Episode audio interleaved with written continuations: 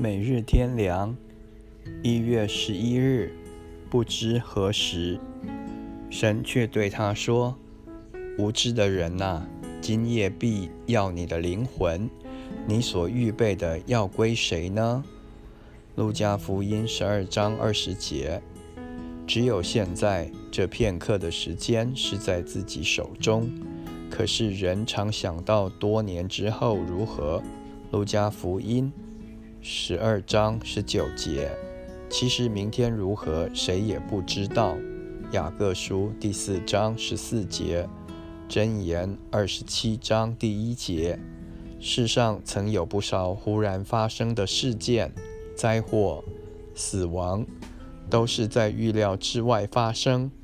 俗语说：“今晚脱了鞋和袜，不知明早穿不穿。”这话一点也不错。神今夜就可能要一个人的灵魂，谁能阻止呢？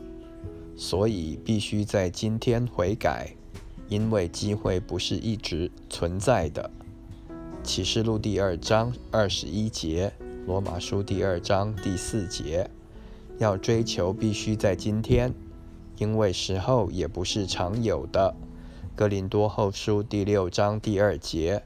诗篇三十二篇第六节，以赛亚书五十五章第六节，预备建主，更不是可以延迟的，因为他随时都可能来到。马太福音二十四章四十四节、五十节，行善爱主，都得趁着现今的机会，因为一错过时候就来不及了。路加福音第六章第十节，以斯帖记第四章十四节，马可福音十四章第七节跟第八节，的确，恩门可能忽然关闭，天门忽然关了，迟来一步再哀哭祈求也无用了。路加福音十三章二十五节，马太福音二十五章第十节。希伯来书十二章十七节，真的，当主来的时候，即使有千万颗心要献给主，也太迟了；千万个世界要撇下，也太晚了。所有的问题都要趁今天解决。